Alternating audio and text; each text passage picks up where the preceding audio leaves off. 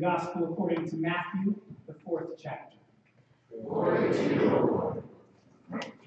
Then Jesus was led up by the Holy Spirit into the wilderness in order to be tempted by the devil. For 40 days and 40 nights, Jesus fasted and ate nothing at all. And when those days were over, he was famished. Then the tempter came to him and said, If you are the Son of God, command these stones to become loaves of bread. Jesus answered, One does not live by bread alone, but by every word that comes from the mouth of God. So the devil led Jesus up to the holy city and placed him on the pinnacle of the temple and said, If you are the Son of God, throw yourself down from because it is written, God will command God's angels concerning you. And on their hands they will bear you up, so that you won't even dash your foot against the stone. Jesus answered, It is written, Do not put the Lord your God to the test. And then the devil took Jesus up to the highest mountain, and in an instant showed him all the kingdoms of the world and their glory. He said to him, All of this will be yours. You just fall down and worship me. And Jesus said, Away with you, Satan. It is written, Worship the Lord your God and serve only God. And the devil left him. And the angels came and waited on him. The gospel of the Lord. Praise to you, O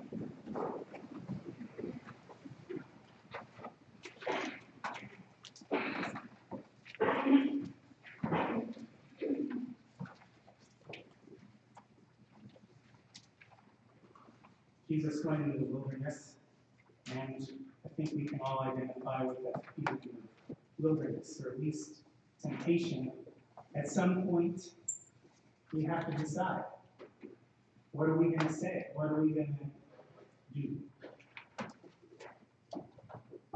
How do I know if this impulse, this urging, this voice, this opportunity is from God or not God? Call it the devil, call it your false self, call it whatever you like. How do you know? There was uh, once a young learner who went to his teacher, his master, and said, Master, it is like there are two wolves fighting inside. One of them is full of light and joy and love and goodness, and the other is full of darkness and evil. How do I know which one of these wolves will win the fight?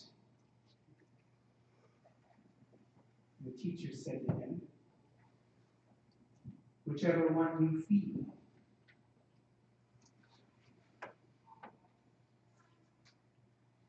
One does not live by bread alone, by every word that comes from the mouth of God. Please stop and think about this for just a minute. That word from God, a word from God is as nourishing as a meal, as, as literal food. I get the image, I don't know about you, of like a like a, a mama bird. Have you seen this? The, the bird, baby birds, are, their mouths are like this wide, and they're waiting, and the mama bird comes and feeds them. That's what God's word is feeding us. I mean, all of the devil's temptations are about fear and shame and rage, and all of God's words are grace and freedom and life and love.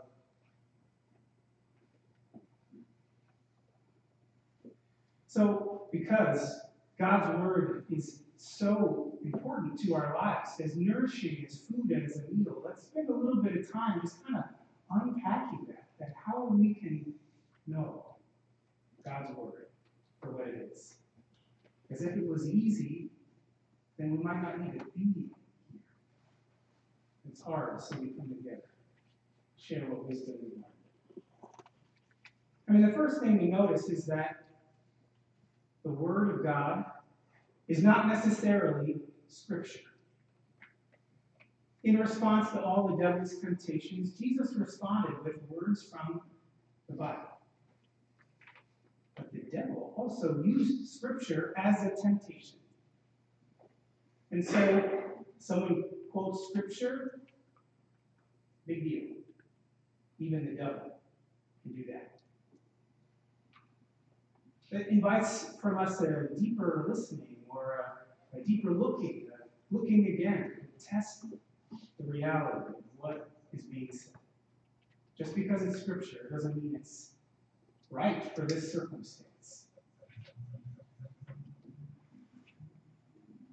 Maybe there's some uh, communications majors among us, or people who are in communications. What they say is that when, in terms of communication, only 20% is verbal. The actual words that are coming out of my mouth right now, is only 20% of the message. The other 80% is not verbal. It's not just what I say, but how I say it. It's, it's how my hands are moving right now. It's the energy in my body. What if that was the case with God too? What if the Word of God, the message that God has for us, isn't just about words. It's just it's also about so many other nonverbal things. What would that be? What could that be?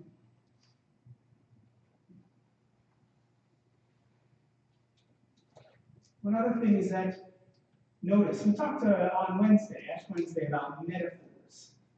Uh, this this verse, one does not live by bread alone, but by every word that comes from the mouth of God, is a, a metaphor.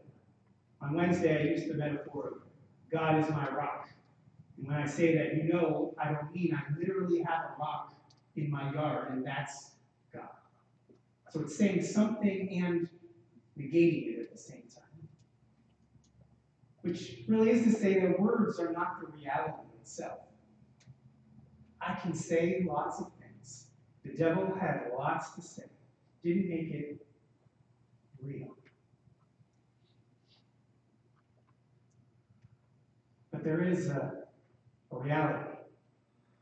There is a, a unified reality, one reality that is true, and above all is loving. You could call that reality God. So, one way that God speaks to us is through reality itself, through our lives. Somebody a lot wiser than me said God comes to us disguised as our life.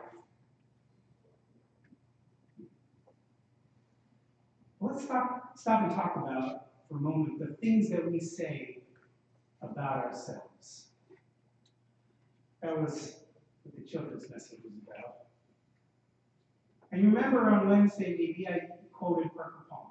Before I can tell my life what I want to do with it, first I must listen to my life, telling me who I am. Who are you? Notice how that was the vulnerable spot that the devil was pushing. If you are the Son of God, if you are, well then, I maybe told this story before about how I went to school to be an engineer. And we got some engineers I spent a long time trying to be an engineer. Meanwhile, a lot of people were telling me, Are you sure? My very first college entrance interview, you know, part of the process for them to decide whether they're going to let me in or not, she said, You know, I see that you're interested in all this math and computers, but I also get the sense that you're much more interested in people. And I said, Who are you? I'm going to be an engineer. Well, then there were my grades, and they weren't great in math, but I did fine. And I kept plugging away, even though every elective that I took in college was about history or religion or something else. And everybody said, "Oh, this is weird," my classmates and things.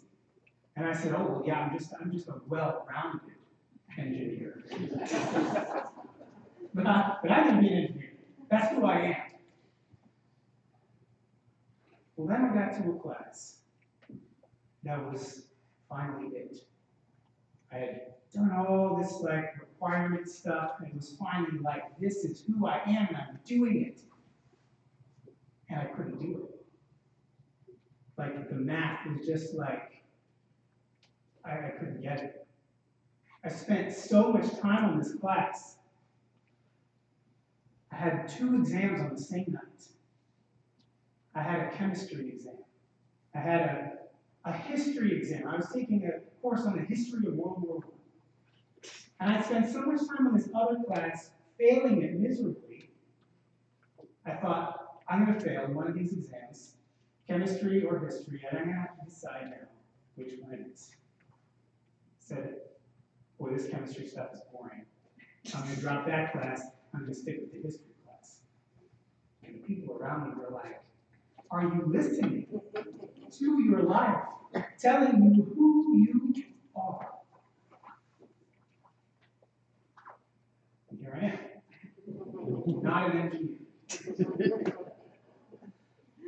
I mean, it's not just about your career path.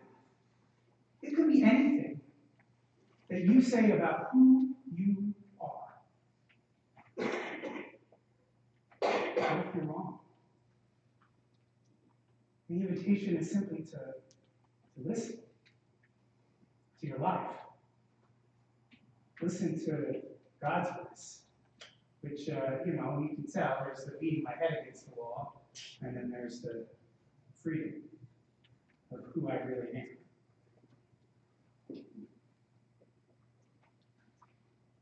The weird thing is, is just how deep the influences are long after I changed my major and graduated and whatever, I heard my dad tell a story about his own life, about how when he came home from the army, he went to college. And he went to college to, guess what? Be an engineer. Even though what he really wanted to do was write. And he struggled with engineering, and he struggled and he struggled, and finally dropped out. He went back home. He carried this like label of failure. And I remember this was at my daughter's first birthday party. I was listening to my dad tell this story to somebody else, and the other person said, well, if you were interested in writing, why don't you just take English classes? Why don't you just change your major? And my dad said, I don't know.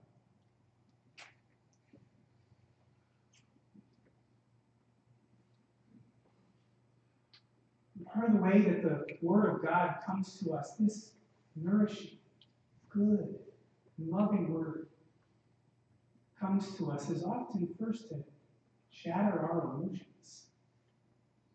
And the hardest illusions are the ones we hold about our very selves. But the, the good news in that is that it's not just exposing a lie, it's also revealing truth. And the deepest lie for all of us is our personality. I hate to break it to you. For all of us, we have a much deeper essence, our true self, who we were created to be. But we have found a way to be in the world, to be in our families, to succeed. That's personality. And the Word of God comes and slowly breaks, washes away, relaxes that personality until we finally can come to deeply know who we really are and our deepest essence. And so, knowing what to do or what to say in any given instance, this is a byproduct of a lifelong journey, a spiritual journey, honestly, a spiritual. And here's just a, a little bit of advice. It's about space, creating space. It's not about hard work. You can't work hard to figure out who you are. You can simply make some space to listen, to breathe, to listen again and to look again. Slow down. The theme is be still and know that I am God. And if you're going 100 miles down the highway, you're not going to be able to read the building. Even if you're going 25 through the neighborhood, are things you're going to miss. And I find it really doesn't even matter what I do in the stillness. I can get really caught up in how am I supposed to do being still.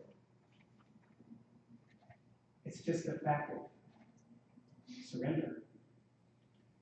It's just the stopping. It's just the not filling my calendar packed full of everything.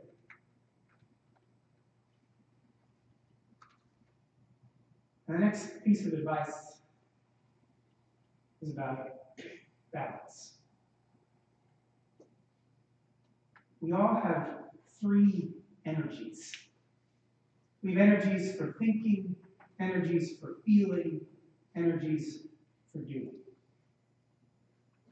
And personality, the kind of lie, is how we choose one of those things and make it the way we interact with the world. And then we pick one of those three, we hide it. We don't let anyone see it. Sometimes we bury it deeper, so deep that even we ourselves don't know how to access. I mean, I'm just telling you, me. I put this brain of mine thinking way out front. And I bury my tender little heart. The story of my life has been about finding balance. And then something about that college entrance interviewer saw that heart. And it wasn't just about the head, it just wasn't just about the thinking. And so part of the journey for me is about bringing up feelings. For you, it might be stopping and thinking more clearly. But whatever the configuration of thinking, feeling, doing for you, it will force you to come into contact. But the reason why one thing is out there like a sheep, it's because there's some deeper fear, or shame, or rage. We talked a few weeks ago about how the obstacle is the way. Here it is that obstacle of fear, or shame, or rage. It's the way. These temptations we saw Jesus endure were the way.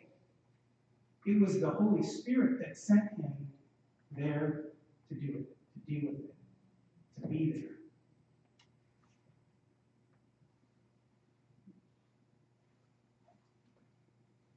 But the great news is, when you can be in touch with your deepest self and that essence, which is the part of you that springs directly out of the heart of God, you will have the same kind of power that we saw Jesus have. The power to ignore the temptations, the power to stay on the true path, the power that is, yeah, full of suffering a lot of weight sometimes. It's the power of the resurrection, the power to rebound, the power to know who you are in God. Thanks be to God.